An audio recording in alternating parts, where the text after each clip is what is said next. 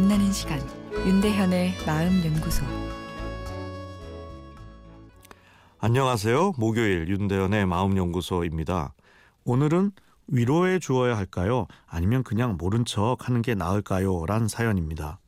친한 언니가 사람한테 상처받고 기분 나빠도 기분 나쁜 티를 안 내고 그 자리에선 잘 넘어가는데 저랑 둘이 있을 때 그때 상처받고 기분 나빴던 감정을 얘기합니다.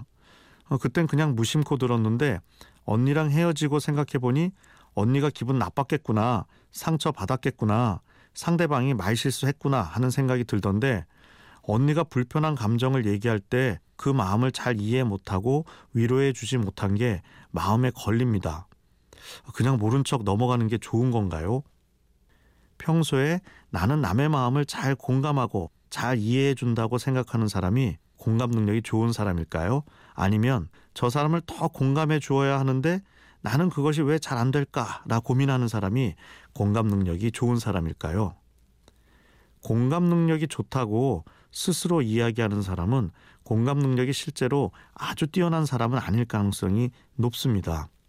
한 병원에서 공감 능력이 떨어져 환자 진료에 민원을 많이 일으키고 있는 두 명의 의사가 있어 그 의사 둘을 위해 의사 전체에 대해 소통 교육을 시행했다고 합니다.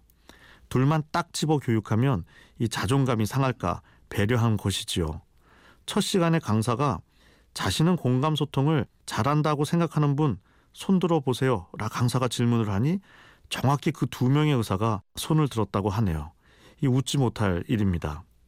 공감이라는 것은 생각 이전의 마음입니다. 저 사람이 아프다고 생각하는 것이 아니라 저 사람이 아프다고 느껴지는 것이지요. 그래서 지난주에도 말씀드렸지만 공감은 단순한 소통 기술이 아닙니다.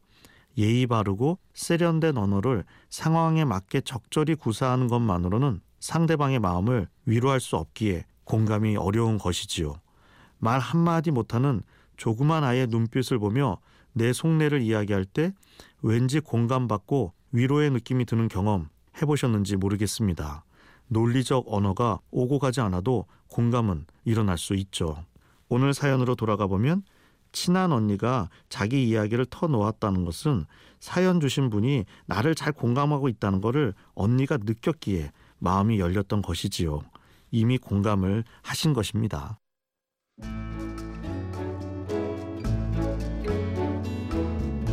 윤대현의 마음연구소. 지금까지 정신건강의학과 전문의 윤대현 교수였습니다.